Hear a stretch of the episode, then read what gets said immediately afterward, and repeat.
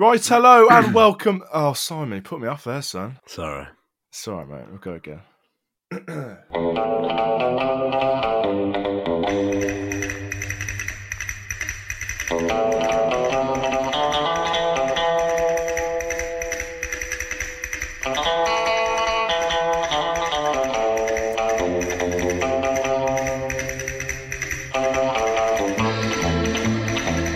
Right, hello and welcome back to another Villa on Tour podcast. It feels like it's been it's been a while. I'm your host Max Stokes, joined as ever by Simon Lyon. Simon, how are you, mate? A little bit rusty. It's been a while, isn't it? It has been a little while. I think the last one we did was uh, us sitting in Central Park, wasn't it? So uh, very, Oh, that's sad. very, very different vibes. But I'm not too bad. Yeah, I'm not too bad. Uh, all, all good after a win, uh, win yesterday. Good, good. Yeah, I've had a busy day. I've been down in uh, London recording some sort of advert for TNT. There was a load of uh, other fans there as well. I believe it's an advert for obviously they cover the European games, don't they? Like the Conference League, Europa League. Um, so there was Liverpool fans there, West Ham, Brighton, and of course a couple of Villa fans as well. Uh, I haven't told you this actually, but there was one of the uh, Brighton fans made a funny comment. I think one of the Villa guys when he was doing his bit was wearing a you know the Navy 1996 away Yeah. shirt, the AST one, Mm. and she was like, "Is that your new away shirt for the new season?" I was Oh, like, God. "No, that's that's the 1996 shirt." I was like, "I wish that was our away shirt because it's proper nice." Was she being, was she being, was she being serious? Like a proper, Yeah. a proper old retro jersey. She thought it was like now. You could tell as well. Imagine if she like touched it as well. She could. I mean, the material from like Yeah. 1996 to today's material is a little bit different, isn't it? But yeah, that made me laugh. I was gonna say, I was, I was gonna say it would really make you sweat if it was uh, today's jersey, but then again, I don't think our uh, our current Castore stuff is uh, is a lot better this season. Have you seen how like they're all sweating the players? Like, Uh, yeah, it's I I absolutely s- mental, isn't it? I saw something yesterday as well where they said they changed the shirts at half time. And they're still just as bad at full time. Like I don't get it. I don't understand it. Like you've got the like you've got a shirt from this season, but you haven't got the the player issue like actual shirt that you can pay upwards of hundred quid for. So I don't know whether like it has the same impact on the shirt, obviously from this season that you've got. It's just Mm. ridiculous. It looks daft, doesn't it? Especially when it's claret and like at the end of the game, it looks like closer to black. It's ridiculous. Do you know what it is though? It kind of feels cheap though. I think like when I was in the Mm. Villa shop a few weeks ago. Um, well, no, a couple of weeks ago, yeah. And uh, I was having a look at the shirts, and I was just looking at the difference between like the you know like the the fan version of the shirt and the the pro version of the shirt. And you know how like under Kappa it was like skin tight, like you could barely get it over Mm. your head. With Castore, it's not like that. Like like you can anyone can wear like the pro version. It doesn't. It's not like it's not like skin tight if you know what I mean. It's quite Yeah. like it's just like normal, but it feels like really cheap to be honest with you. and Really like really like baggy as well. And I think I said that to you, didn't I? When the when the away shirt was released while we were in America, I said like, why are all like the player shirts like the, look like the shirts like really baggy? I think there's something off this season. I, don't I don't get it. It's, it's I don't think like the the shape of the shirt looks right, and then it's making making the players look terrible when they're sweating. I mean, I saw that interview with John McGinn, and he looked like someone had just Yeah. poured a bucket of water over him. it's just daft. It feels like it's a bit of a lottery every season, doesn't it? In Mm. terms of the sizing and what sort of material you're going to get, even like the consistency with the same brand, Castore. Like last season's shirts compared to this season's shirt, there's even a difference there, and that's. Castore. I mean, we're going off Yeah. on a, on a massive tangent. We really are, but yeah, it just sparks that sort of debate because it is weird. Anyway, if you haven't already checked out the video from the weekend, please go and do that again. A pretty successful one. Nice to get off to a, winning start, a first game at Villa Park in the season after a pretty di- disappointing uh, first game of the season, obviously away from home at St James's Park. We didn't do a podcast after that, not just because we got battered. Various things came up, timings didn't quite happen, so that's why there wasn't a podcast uh, after the Newcastle game. We are going to get back into the rhythm of it though. Um, I was going to say every Monday, but because we play, it seems like every Sunday now because of all the Conference League and all the shifting around, whatever.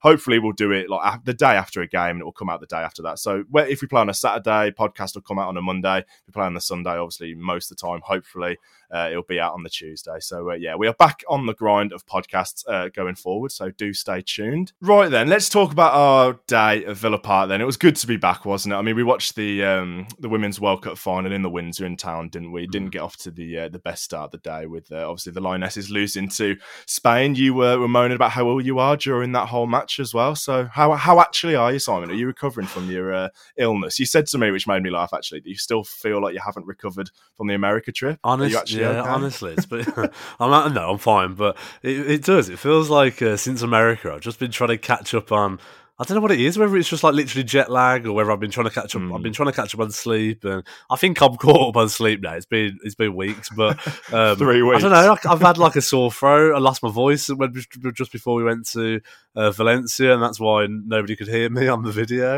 It wasn't because I was drunk. Actually, it was because um, I literally couldn't talk because I'd, I'd, lost my voice. Um, and then I've ended up having a cold as well, which uh, and then that's why I felt so rough yesterday. But I'm actually feeling a lot better today. So um, yeah, touch wood. That's the end of my uh, weird summer sort of illnesses now. I'm back in the back in the groove of Villa season. I'm fighting fit, sort of thing. Yeah, exactly. Always in the wars, aren't you?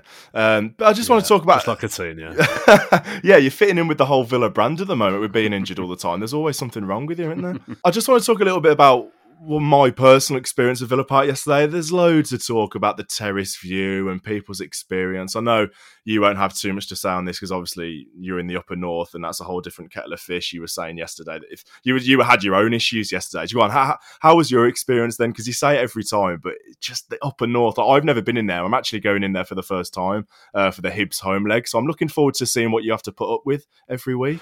Well, it was it was same old really. I mean, I, I got to the stadium later than I usually would yesterday obviously because we we'd been watching the women's game in town, hadn't we? And so uh, we didn't. I didn't rock up to the stadium until about twenty minutes before kickoff, which is quite rare for me. And so I never mm. experienced this before. But you, you we, I, I, approached the North Stand upper, and you got you know you got that big ramp leading from like the car, yeah. the Villa Village car park up to the well.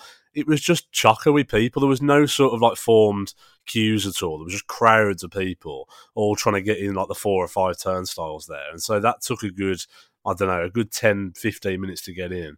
Um, and then it was just, it's just same old. If you if you're looking to get a drink or you're looking to go to the toilet, then it's pretty difficult to be honest with you. The North Stand upper, it's there's people standing everywhere. Like it's that bad. There's no the, the room in the concourse is that bad that people end up congregating on the stairs, um, drinking on the stairs, which is I can only imagine what a fire hazard that is. Um, mm. But but yeah, at, at, half time, like my, my brother left uh, to go and grab a drink. About it was just as the um, just before the fourth official put his board up, and as you know, it was uh, nine minutes added on time at the end of the first half. Um, and so I literally left as the referee blew his whistle to go meet my brother downstairs. And by the time I got downstairs, remember this was about 11, 12 minutes after he just left his seat, he was still in the queue. And, it, and as, as, I say, once you get a drink or once you get whatever rubbish food offering there is in the North Stand, I mean, you can only you can only have a sausage roll, and that's basically it. To be honest with you, sausage roll or a bag of crisps. Um, so if you're fussy, the North Stand's not the not the place you want to be. I mean, I don't normally buy anything, but um, it was just yesterday. It was quite warm. I just fancied a drink. Um, but yeah, it was just a nightmare. So once you finally get through the queue and buy buy your drink or whatever you've bought, there's just nowhere to stand either. So yeah, I, I can't wait until the North Stand's upgraded. I really can't because I just, especially this season. I mean, paying a premium price for it this season, paying yeah. my season it's two hundred pound more this season than it was last season. Um, and that's apparently because of the view. Okay, the view's pretty good, but you know the the, the facilities is like it's stuck, back in the seventies kind of thing. It's just it's really it's not fit for purpose, and we all know that's why we're getting a new stand. So nothing new to me, but yeah, just prepare yourself because it isn't the lap of luxury in the North Stand. Yeah, I am looking forward to it. Like I said, I mean I've sat in the North Stand once, and that was oh, in the Championship against Preston uh, like ages and ages ago, and that was in the lower as well. So I'm looking forward to seeing what you have to put up with week in week out because I've heard you moan quite a bit about how the facilities are pretty terrible in the Upper North. So I'm looking forward to that. But I'll just talk a little bit about my experience then. Everybody's heard about the terrace view and that sort of thing. And I sit in K4 near the back. Um, and going into my, well, before I even got in the ground, you could see sort of the terrace view because they have this obviously the terrace outside um, in the Holte End, sort of overlooking the car park. it made me laugh. There was like two wispy trees that I guess they tried to make it look a little bit fancy. There was people outside; it looked okay. Um, but once you got inside, it was like I, I, can't explain. Like it was just so much tighter because two massive white walls had gone up. There was so many less places for for me to grab a drink or grab some food compared to last year. Like last year, it was it was great, and obviously it hasn't been upgraded since the nineties, whatever. But you could walk from K one to K six if you wanted to. I think, I believe, anyway. Like I've never gone that far, but it was all open. You could walk along. There was plenty of places to go if you wanted to. Obviously, there's two tiers as well. But yesterday, the two big white walls have gone up, obviously to block off the terrace view.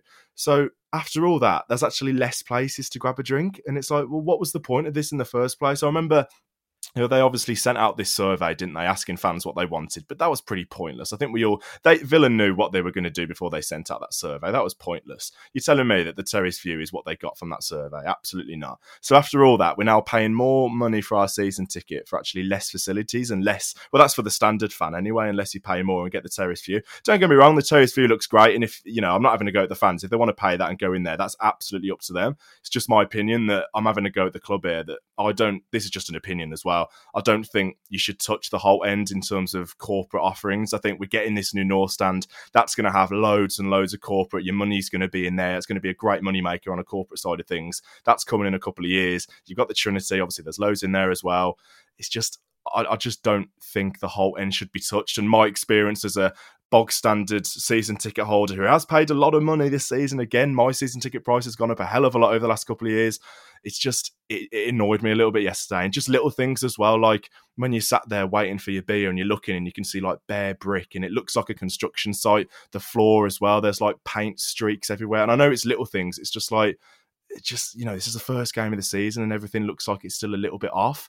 Uh, I don't know, mate. That's just an opinion anyway. Like I'd like to hear what other people the, yeah. what other people's experiences were like in the Holte End yesterday. I just it, it didn't it didn't feel right to me.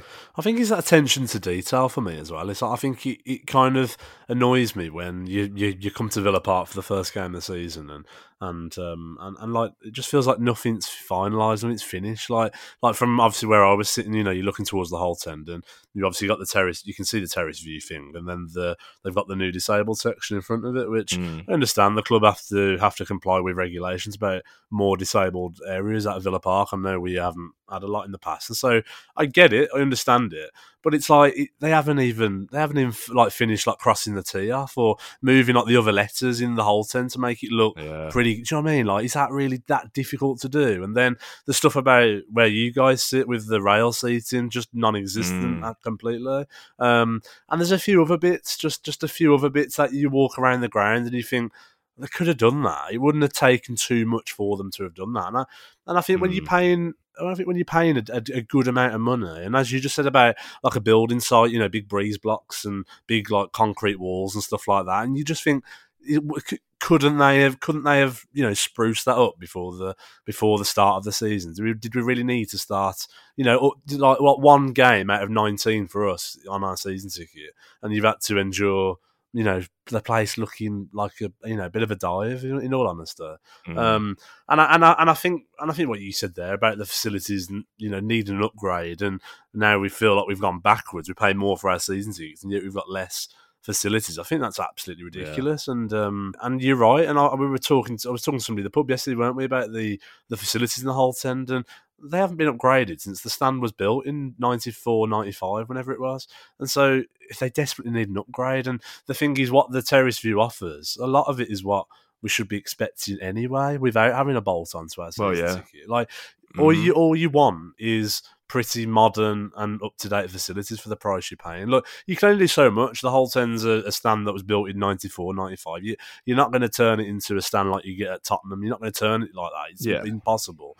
But you can still offer basic, decent facilities for people. Um, and I think that's just really, really lacking. And I, I, kind of feel like that in the North Stand, though. It's like we talk about how old the stand is, and, and it is, it is totally. And you know, that one was built in the 70s. We're talking about basic facilities, though basic basic facilities. Like surely they could offer more than just a sausage roll in the North Stand. What's the what? I don't really understand what the issue is, and I just think it's those little things that we seem to miss at the Villa. And uh, and like for instance, like yesterday, oh the Holte Suite's out of out of action. Yeah, something else. Why though? You you knew in the first home game the season was, and and I, and I and I get it. They generate revenue over the summer by having Pink and Bruce Springsteen on and the the motorcycle championships, whatever it was. That's that's fine, and I get it generates income for the football club, but but it, it shouldn't have an impact on us paying eight hundred pound for a season ticket. Like, do it, fair enough. You need to get revenue. I don't care, but it shouldn't impact us at all. It always just feels like we're waiting for something to be finished, sort of thing. And it kind of, cons- mm. I'm not going to lie, it kind of concerns me thinking ahead to when this North Stand does eventually get built. Yeah. I just think like if we can't get the little things right, like in terms of installing the rail seats when it should be, or painting a wall when it everyone knows it needs to be, or cleaning cleaning the floors like you said in the whole turn. I just worry about the, the like the overall building of a new stand. To be honest, I, I just think it's a little bit disappointing, isn't it? I think at the moment it feels like we're getting so much right on the pitch. We you know we've got a good side, we're a really top manager, um, and a good structure in place, but just feels like off the pitch. It feels a little bit left to be desired at the moment, doesn't it? In terms of just the, the really basic things which which make our experience going going to, to the villa. And so you just hope with you know Chris Heck sort of finding his feet, getting his feet under the table, things uh, things start to improve on, on that front, really. Yeah, and it, it is the basic things. And look, did it ultimately ruin my day? Of course not. It's just the fact that my season ticket has gone up so much and in a difficult time for everybody mm. financially whatever they're putting the prices up and their excuses to back the manager whatever whatever but it's it's just it's just the little things that just annoy me a little bit. The safe standing thing as well, that's ridiculous. That is absolutely ridiculous. I remember getting if, if people don't know as well, at the back of the upper Holte where there's a persisting standing issue, they were going to put safe standing up there, rail seats, whatever, like the majority of away stands have got. We go most places. Newcastle last week, they had it for the first time. That was a good experience. It doesn't take a lot. And I remember getting a message about it at the start of June or earlier than that when the season ticket renewals was going on, whatever. They said, Yeah, you're in a location where safe standing is going to come in. We're going to give you a little bit of a window if you want to move, if you're not a fan of that, whatever. Great. That was really good. I was looking forward to, to coming to Everton and I was expecting safe standing. So as a fan who's who's bought a, a, season ticket and a safe standing seat, and to have no communication that that's not happened or is even in the plans, because when are they going to do it now? Because you've got a maximum of two weeks before we're at Villa Park again. So is that is that just off? It's just there's been no communication. It's just absolutely gone. If they dropped me an email in the week leading up to the game saying, yeah, this is off, or just giving me an update because I've paid for that seat, I expect to be updated about it. It's just, there was just nothing there. So it's like, uh, what mm. am I paying for? Yeah, it, it's, yeah, it's, it just annoys it's me. It's basic communication. You're right. If they're not going to do it, then just tell you that they're not going to do it. You know, it's, it's fine, but just tell you that they're not going to do it. And that's the thing. Like you say, like, when's it going to be done? We've only got two weeks until the next time we're back at Villa Park. And well, he won't be done in that time. And the fact is, I, mm. I, I, I'll, I'll hedge a little bet with you right now that you'll be talking about this on the final day of the season and it still won't be done. I can guarantee you. Yeah. I can guarantee it won't be done all season. You won't actually get an explanation as to why. And I think that's where we fall down. It's like, you know, we pay if if they want us if they want to call us this, we're paying customers and yet we don't get we don't get the best communication. Um, it's something that's got to improve. If you ask me, it's got it's got to improve. It's all well and good sending you know season tickets out and then sending out fancy packs with uh, you know notebooks and pens in, but you know fans need to have uh, appropriate communication. They need to have appropriate facilities when they visit Villa Park on a match day. And at the moment, I think the club are, are falling short of it. To be honest. Yeah, we'll we'll move on from that then. That we're not we're not moaning. That was just as as match going fans to Villa Park. That was our experiences at the first game um, of the season at Villa Park. So those are just our thoughts. I'll be interested to see, especially from Upper Holte people as well, what what they were thinking. So do let us know. Send us a message on Twitter or whatever, because I'll be interested to see what people were saying. Um, we'll actually move on to a bit of actual Villa stuff then. Let's talk about. I'm gonna before we talk about the Everton game, I want to talk about some generic Villa news, bit of transfer chat as well. Um, Aaron Ramsey to Burnley. That feels like it's been dragging on for ages. I mean, are we waiting until we play Burnley so we hmm. can't play against us? I'm I'm not sure, but I think in terms of that transfer overall, then I think what what's the rumored fee? It's about 14 million for someone who hasn't played in the Premier League or had a, a Premier League appearance. Off the top of my head, I don't think he has. It's a pretty decent decent deal for all parties from there. Yeah, do you know what? I'm really sitting on the fence about these deals. I think I think we'll get onto the other ones, but I think the, for Ramsey and the potential ones for like a Philogene and a, and a Cameron Archer kind of thing. I, I sit on the fence with it. I understand why the club need to do it in terms of financial fair play. It gives you a lot of room to manoeuvre, and you know we, we're putting in op, uh, you know option to buy these players back, and so it sort of protects us in the future, kind of thing. But I'm on the other side of the fence as well, though, where I think you know it's a shame that these players were being developed by our academy, and then they're never ever getting the opportunity to actually play for us, and we're just sort of selling them on. And I just I just wonder about what message that sends to the other young lads in the academy. Like, does that does that send a good message to them? Like, because Aston Villa was always renowned as a football club where you know there was a, there was a pathway there was a pathway for these young players where um, whether we're going to get game time in, in the first team. Kind of feels like there's a bit of a different strategy at the moment, and I understand it. The club's got to be sustainable. It needs to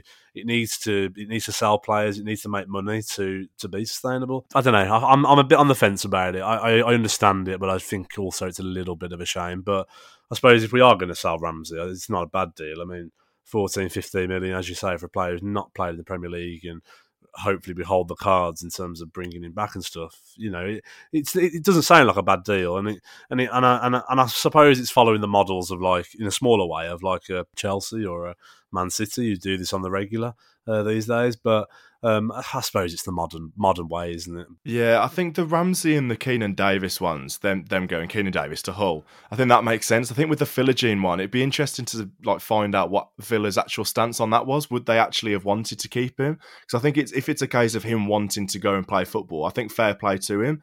Do you reckon Villa wanted to ship him or would they have wanted to keep him? Because he, he, started, did he start every game in America? He looked bright in preseason. You could tell that he developed, you know, in the last couple of years. I remember him playing a, a lot of preseason uh, in 2021, that summer where Grealish went. I remember him playing a decent bit of football in that preseason as well. He's obviously come on leaps and bounds in, in the last couple of years or so. Be interesting to see what, what we actually wanted to do compared to what he wanted to do. Well, I think it sounds like Emery wanted to keep him as a squad player in and around the squad, but obviously he couldn't guarantee that he'd be starting games. Um, mm. I mean, he's not going to start over Diaby. He's not going to start over the likes of Miggy and Ramsey when he's fit. I think for me, it's like you look at the likes of like a Traore on the bench yesterday, and you think I'd rather have had Philogene. But if he yeah. wants to go and play football, you know, first team football, then you've got it. You can only say fair play to him, and I think it's a little bit different with Philogene as well because he's obviously he's 21. He was quite a late developer because he, he was in that yeah. pro uh, pro direct soccer academy, uh, so he's quite a late developer really, uh, Philogene, and so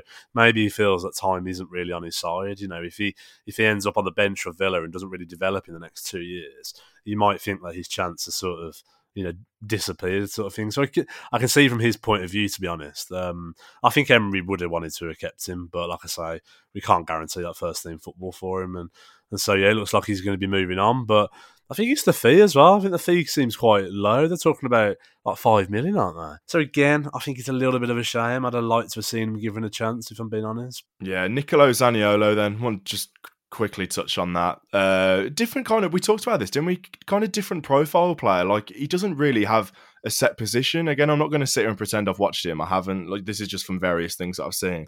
Six foot three, can play sort of across the front line, winger, behind the striker, potentially up front as well. Worst comes. It's an interesting signing that is as well. It's a pretty low risk uh, deal as well. It's obviously on loan. There'll be a big like loan fee, I'm sure, with an option to buy as well it's another option, and that's definitely needed, especially with Buendia being out, uh, Coutinho looking to be out uh, after the weekend as well. But it looked like this is something that we were trying to do before those injuries. But yeah, an, an interesting signing. Yeah, and I think I think the option I think the option thing is really like an obligation. Though I think if he plays a certain amount of games, he'll, right. he'll, he'll, he'll end up becoming permanent anyway. And I would think that anyway. The way the way it's been done, it sounds like it's more of a permanent transfer. Um, but obviously, Villa are probably doing a bit of a a try maybe before you buy, before he hits that 20 odd game, whatever it is, mm. that it would trigger the, the permanent deal um, because of his injuries in the past. But yeah, very different profile. He's, he's, he's, he's a really big lad, isn't he? Six foot three, and he looks quite mm. direct, quite pacey, which is strange for such a you know a, a, tall sort of forward player. So he'll add something different. Definitely, he's not the. He, he, I don't think we've got anything like like that in the squad. So he'll definitely add something different. And um, and yeah, it feels like a quite a typical Emery signing. Like he left Roma to uh, try and kickstart his career again at, at, um, at Galatasaray, and, and, he and he and he did that. But Emery likes these players where he works with them and builds them back up, doesn't he? He likes a bit of a, a challenge, mm. does Emery? And so I think it's it's like a perfect Unai Emery type of signing, really. So yeah, looking forward to seeing him. Just quickly, then Lucas Digne looks like he might be going out. Acuna from uh, Sevilla looks like he could be coming in as well. Lucas Digne, it's always talked about he's is he the highest paid player at the club? So mm. loan deal. If somebody's not willing to come in and buy him, a loan deal is probably the best we could have got with him. Yeah, I think so. And um, and and this is what everyone's debating: is it worth us letting him go on loan? But I think the way you've got to look at it is that if he's not the type of left back Unai Emery once, and I think we all know he's not though. Like Lucas Digne, Lucas Digne's not a bad option to have, and I and I think mm. yesterday he played well yesterday, but I think you've got to look at yesterday and think though, would any left back have done fairly well yesterday though because of how much room Everton gave, and that's not me criticizing Lucas Digne. I think he's fine. I think he's been, I think he's been, I think he's been okay for us. I do, but he's got a lot of money, um, and I think if he's not the type of left back that Unai Emery really wants, I think if you look at an Emery system, the type of left back he wants is the Morenos this world or yeah. the Acunas of this world, who they're trying to buy from Sevilla, who's a bit more of an attacking fullback, and that's what he wants. Emery, you can obviously tell that. Um, so I think if Villa had a, had a, an option to you know, put him in the shop window. We go on loan, and they cover the majority of his of his of his wages. They won't cover all of it, but the majority. I think Villa will probably see it as the best deal they possibly could do because the fact is Villa can't let him go on the cheap because he's still got a fair way to go on his contract, and he signed mm. for 25, 26 million. Villa can't just what you know just, write it off and say, "Oh, off you go for for five, six, seven million. It doesn't work like that. You know, it's why it's why like Wesley ended up staying around for so long at Villa because he had a long term yeah. contract and we'd spent a lot of money on him. And if you sell him on the cheap, it goes down as a loss on your FFP sheet. So we'll see where he ends up next summer. Probably another loan, to be fair. But I thought he had a good game yesterday. So if that does end up being his uh, his final game in a Villa shirt, then, then fair play to him because it was a it was a good one. Right then, quickly, I'm conscious we've got half hour into this podcast. We haven't mentioned Everton once. Uh, there's nine, ten days left of the window. How many more do you reckon? One, two? What do you think? I don't know. I really don't know. I, would hope. I'd hope there would be two to three because I think the squad's looking a bit thin on the ground. To be mm. honest, I think uh, with the injuries of Mings and Buendia and now Coutinho is probably going to be out for a few weeks. I, I think, and if we're selling Philogene and we're talking about Cameron Archer going, it feels like we're really uh, short again. I mean, we had two goalies on the bench yesterday, and that was without yeah. the likes of um, Coutinho being injured or Archer going. And so it does worry me a little bit. And I've heard people say, oh, maybe there won't be any more incomings now at Villa, and you know maybe we're done. And I just think, oh, God, we're fighting on four fronts this season, and mm. um, I'm, I'd be a bit concerned if there wasn't if there wasn't another couple, two or three additions. If I'm being honest, I think another forward player if Archer goes. Um, I think we need a left back um, for sure. Obviously, if Lucas Digne goes, um, so yeah, I think two or three. It's annoying, and it? it's so annoying with the injuries because like, I remember like watching us against Valencia, and like you know you got Mings in there, and obviously if Ramsey and uh, Moreno were like fit and firing as well, you'd think like bloody hell here, like we're looking good, like really strong depth, but it's never that easy, is it? The Villa way, like the two in, like an injury on the eve of the uh, start the season. Obviously, Mings getting injured sort of twenty minutes into your big curtain raiser at Newcastle. It's it's such a shame. And then just Coutinho, like yesterday as well. Like it wasn't even like our players are getting snapped in half by horrendous tackles. Like Coutinho, he just gets shoved off the ball like in the middle of the pitch yesterday, and he just pulls up and he looks like he can hardly walk. Like it's such a shame. It is a shame. So I think we need to sort of reassess our our transfer thinkings like in the last sort of ten days of this window. But I'm sure trust the process. Like it'll be okay. We we will always be fine. Uh, but let's get on to the Everton game then. Finally, let's get on to it. They were toothless, weren't they? I think this is like the perfect game that you wanted after that Newcastle game. I think at home at Villa Park against Everton in August, never really in doubt, is it? No, it's the perfect fixture, wasn't it? I think after getting getting a pasting from Newcastle last week, I think we all said that Everton was the was the perfect uh, game to follow up with, and uh, and so it proved that. I mean, yeah, you're right. They were toothless. They didn't really create hardly anything. They, they had a maybe a couple of chances that Martinez uh, saved both times, but um, yeah, they didn't create enough. I, I, think I think it was a blow to them to lose Calvert Lewin um, in the first, although they were poor before that. To be fair, but I think it was a blow to them, for them to lose Calvert Lewin and then lose Iwobi as well during the game. But overall, they just look poor, don't they? And I, I, I, just worry for Everton. I really do. I think they've been hanging their hopes on Dominic Calvert Lewin for such a yeah. long time now. Um, and I just think you clearly, I feel sorry for him. I do feel sorry for him because he's just come back from a, you know, really long term injury. Apparently, he's been looking the fittest he's ever been, and then he gets some sort of like concussion injury yesterday. So I, I did feel sorry for him. It's like the odds are stats against him kind of thing. But you look at Everton; they're relying on when he's not available. They're relying on like Neal Maupay or players like that, and it's going to be a it's going to be a long season for Everton. And I think I said to you before the game, and this is not to not to slag off Ashley Young by any means, but he's a good player when he's at right back. But when he's at left back, um, I'm I'm not convinced to be honest with you. Yeah, I'm not sure. I think defensively Everton are terrible, and if you can't score a goal either, you got to really worry. I mean, they've been circling the drain for the last couple of years, and everybody says like it reminds them of what Villa were doing sort of what eight years ago when we were circling the drain for a couple of years as well, and relying on Benteke they haven't got a goal scorer like Benteke, and I think it might just be the year for Everton. Like, yeah. oh, just come out of Villa Park and thinking like, oh, I can't remember the last time we had a team come here and we're just that bad. They're absolutely terrible. But we'll talk about Villa. There's always positives. I know you can only beat what's in front of you. There's a cliche for you that you haven't heard.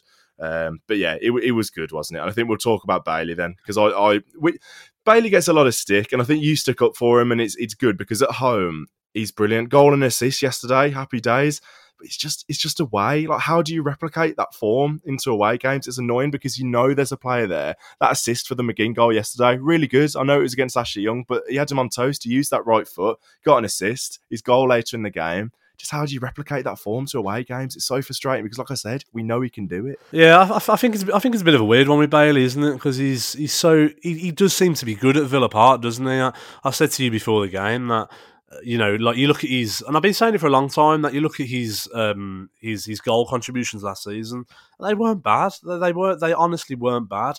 Uh, but they all came at Villa Park, and so I expect him to have a decent game yesterday because he tends to play all right at Villa Park, and so and I, and I thought it was that I thought it was actually his best game in a Villa shirt that I've seen. I thought mm. not not just going forward, but also tracking back and defending. He worked really hard yesterday. Bailey did. He linked up well with Diaby over that side. Um, he linked up well with McGinn when McGinn was moving over there as well, and he was running at he was running at Everton yesterday, and he was causing them yeah, a lot of problems and getting into those positions, and it's really really frustrating because he he's a good player, you know, Bailey. He's a really good player.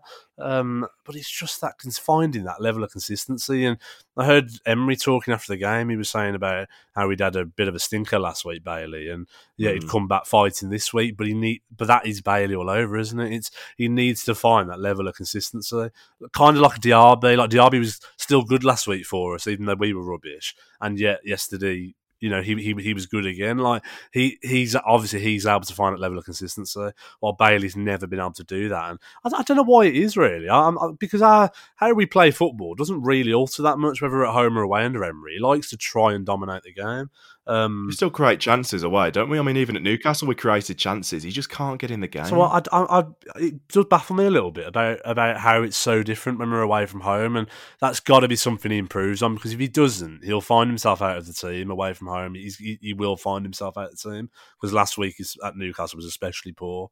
Um, but as we say, he was back, for, you know, fighting, fighting yesterday, and he was, and he was outstanding. Yeah, he was good, and he was involved in the penalty win as well. It was him that nodded it down to Watkins, and Pickford sort of comes out, and I couldn't really tell at the time. I think I knew it was a penalty. Um, I think the referee. I was looking at the referee because I didn't know whether it would cross the line or not from from from my angle. I couldn't really tell, um, but he pointed to the spot, and it was. I mean, I said it straight away on the video that it was similar to the, sort of the Onana thing for Man United against Wolves, where he's come out, the the ball's gone, and he's just clattered, clattered the player like it was. It was on his leg, wasn't it? Like he catches Watkins' leg, and it's it's a penalty for me. I'd like to get your thoughts on the uh, who's taking the penalty situation. I think Emery said that uh, McGinn and Luiz had been train uh, taking the penalties in training, so Luiz takes it, and it's a, a penalty that's spot on. So I think going forward, uh, he's got the job, hasn't he? Yeah, absolutely. I think um, I think after Watkins missed the two penalties at the end of the season against Liverpool, and then in pre-season against uh, Lazio. Mm. I think it was he was going to be taken off them to be honest. And yeah, he said Luiz McGinn were, were were, were practicing them, and yeah, it makes sense, doesn't it? You know, two players that strike the ball really well. I'll be honest with you though, from the north stand end, I thought he'd missed it. I did because I he hit it so he hit it so like deep into the corner, didn't he? Looked like he was going wide uh, from where yeah, I was. Pickford sitting. went the right way as well. I was a little bit nervous, um, but no, top top penalty. That's how you take a penalty without doubt. Here's one for you though. Did did remember in that West Brom penalty shootout, did McGinn take a penalty? I think he did. No, he, did, he, didn't. No, he didn't. Did he not? No, no, he didn't. No. No, surprisingly. I can just imagine him him taking a penalty, like uh, never in doubt with John McGinn. Yeah, yeah. I, I think I prefer Luiz just because I think he's a bit more precise. Um, I love John McGinn, but I feel like he just absolutely smash it, um, and, it, and that sometimes worries me with penalties because you can end up you know, absolutely launching it over the bar. Like, like, it's, a, like it's like when a like a centre back takes a penalty or a goalkeeper takes a penalty. I remember Joe Hart took one. I don't know how I remember this in pre-season, and he, he it was he took it like a goal kick, and it went right in the top corner. Yeah, just worry yeah. a little bit when, it, when players do just smash. It, it. reminds me of uh, John Carew. Remember years ago at Newcastle? I mean, another game we got beat six 0 Shock. Um, but, but, John but John Carew took a penalty. It was nil nil actually, and John Carew took a penalty, and I'm fairly sure that ball is still like orbiting around around the solar system to be honest. It was it was that bad. Um, so that's what happens sometimes when you smash it. So yeah, no, but I, am quite happy with Luiz. I quite I think he's quite precise. He's got a precise shot on him. So yeah, he's he, hmm. he's now got the you know, he's, he's got the penalty duties, hasn't he? Yeah, he's clearly good on set pieces, isn't he? So I wouldn't, I mean, touch wood, this is going to come back and haunt us, but he, I wouldn't worry too much with Luiz taking them.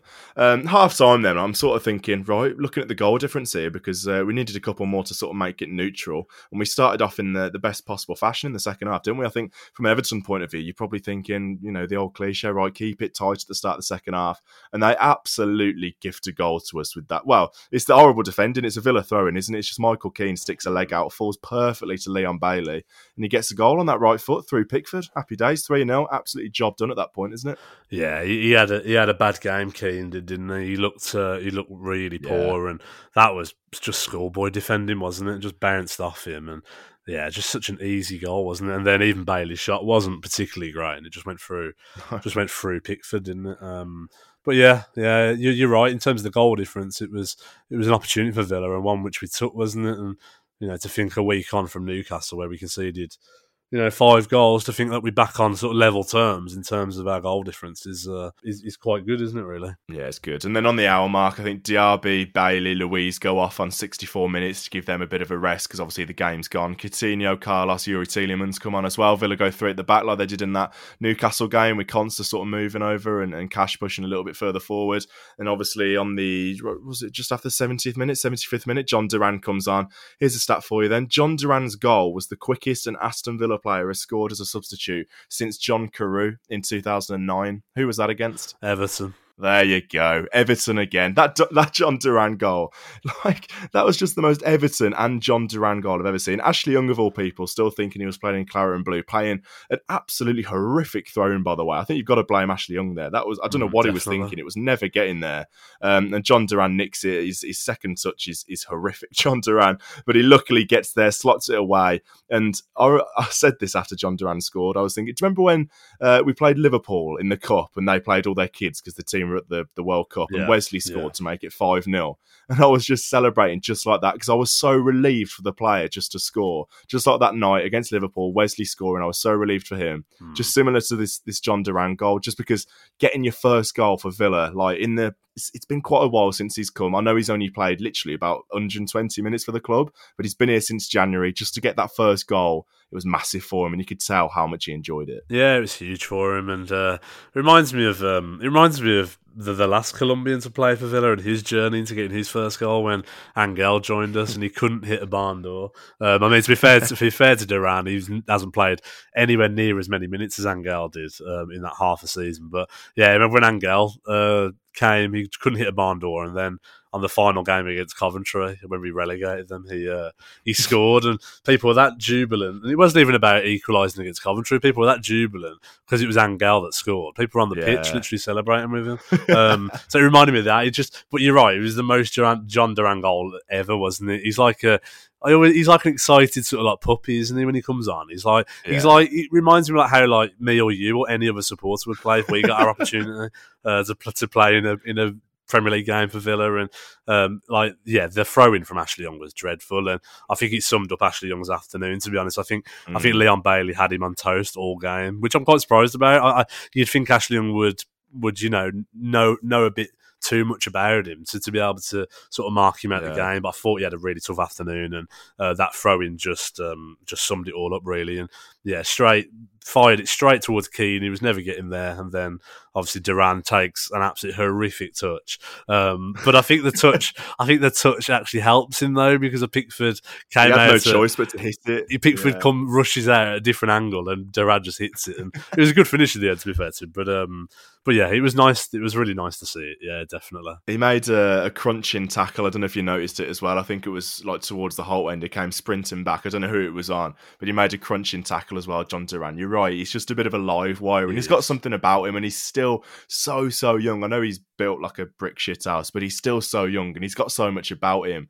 And it says a lot actually when he brings when Unai Emery brings on Jhon Duran instead of Cam Archer, mm. and you could just tell by just the body language of Duran compared to Cam Archer, like I don't know, like at the start of the season, were you thinking, well, Cam Archer's going to be the second choice here? But looking on on yesterday's sort of antics, I don't know. I think it, Duran's got that sort of, sort of second choice going forward for now. Anyway, I'm saying this on the 21st of August. I don't know what's going to happen in the rest of the window, but as it stands, Jhon Duran is, is the second choice, isn't he? Really?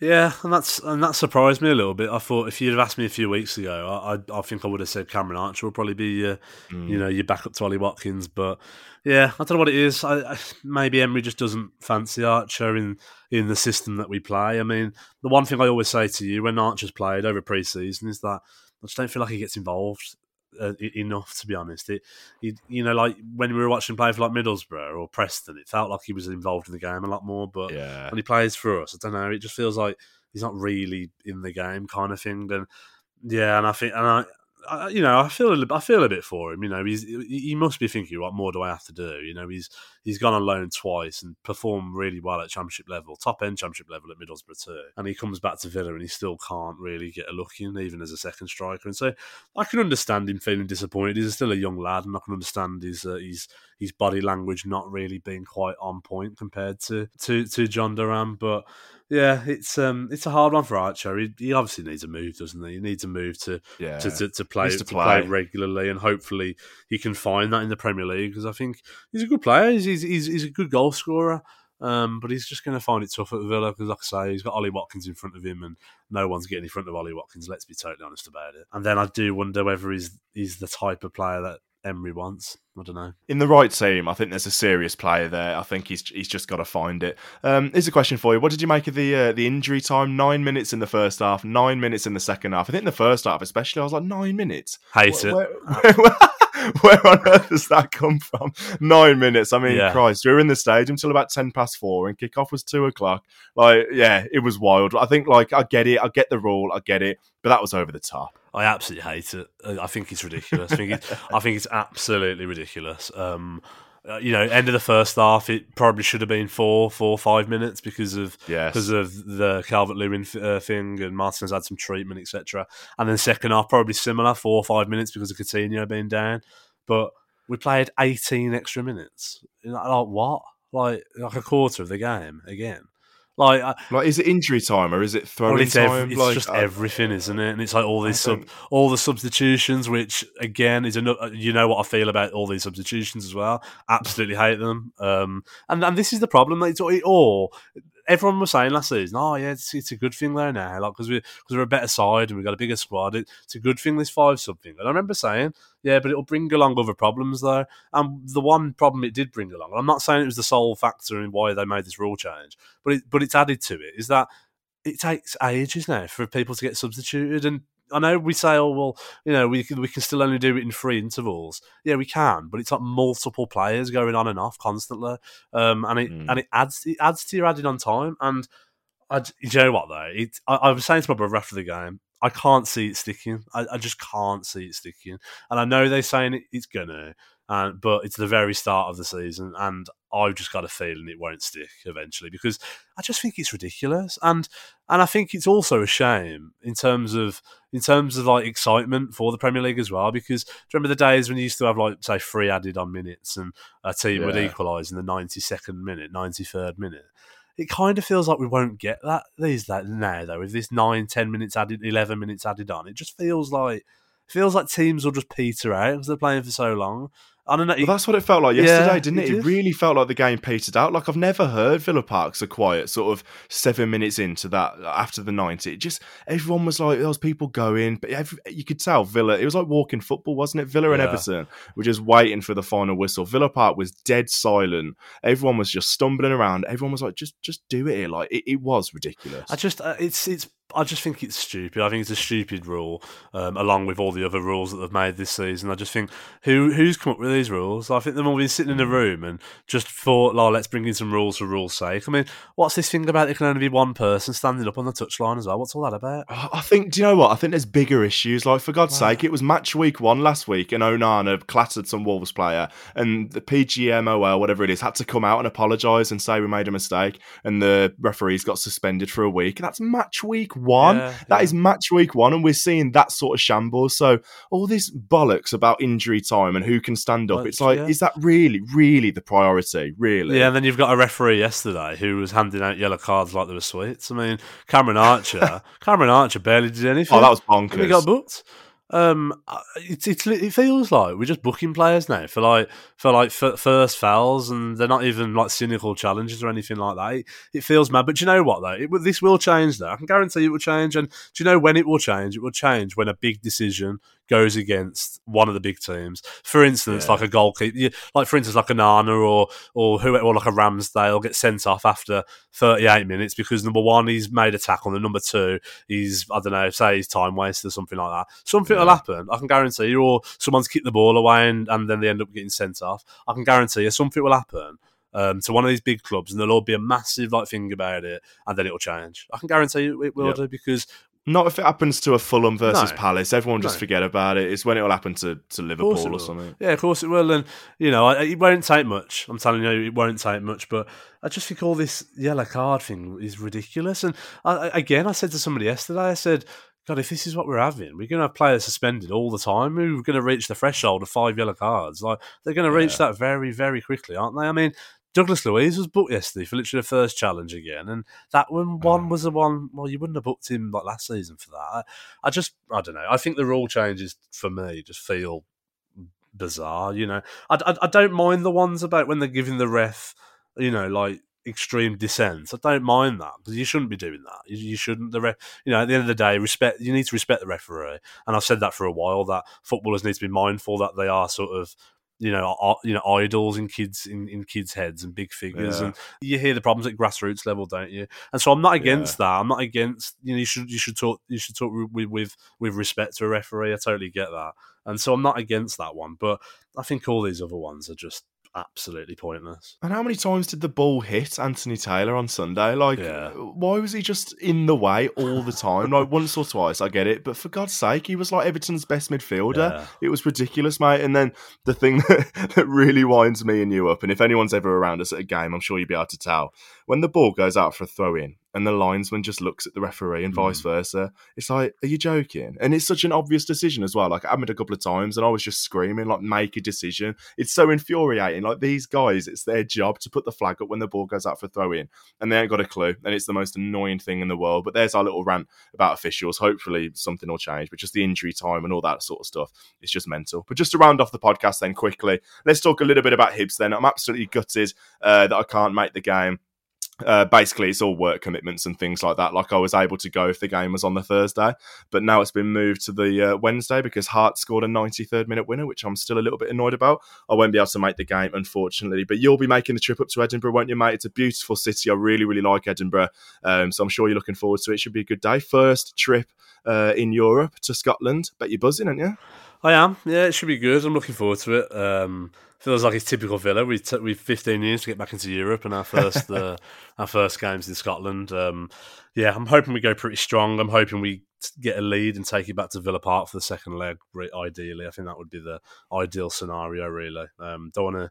You know, you, I don't think we want to go there with a weak inside and get rolled over 2 0 and then have to bring you back to Villa Park. I, I think that would be the worst case scenario if we had to do that because we'd probably find ourselves out if we did that. Um, so let's take it serious, put a fairly strong side out, and let's bring it back to Villa Park. And but yeah, I'm looking forward to it. It should be good. First time in well, first time in a very long time. So yeah, it should be it should be good. And then you know, hopefully, it's it just felt all a bit rushed, obviously, because the we didn't know who we were playing until what was it last Thursday, and so everything's felt very very rushed. And so you know, hopefully, if we can make it through Hibs, you know, we'll have a little bit more time to plan the other ways. Um, because obviously we'll, we'll know a lot more in advance, kind of thing. Mm. So, yeah, but no, it will it'll be really good. Yeah, Yeah, I'd absolutely go strong as well. I think everybody's talking about Villa being back in Europe. Well, we're not actually. We need to get through Hibs first. So I think I'd go strong. I think if it was me personally, I'd play your likes of Ollie Watkins, uh, Emi Martinez. Yeah. I'd probably play them. I think you're probably going to see uh, Robin Olsen come in. I'm not against Youri Tielemans coming in. I'm not against that at all. I'd probably do that.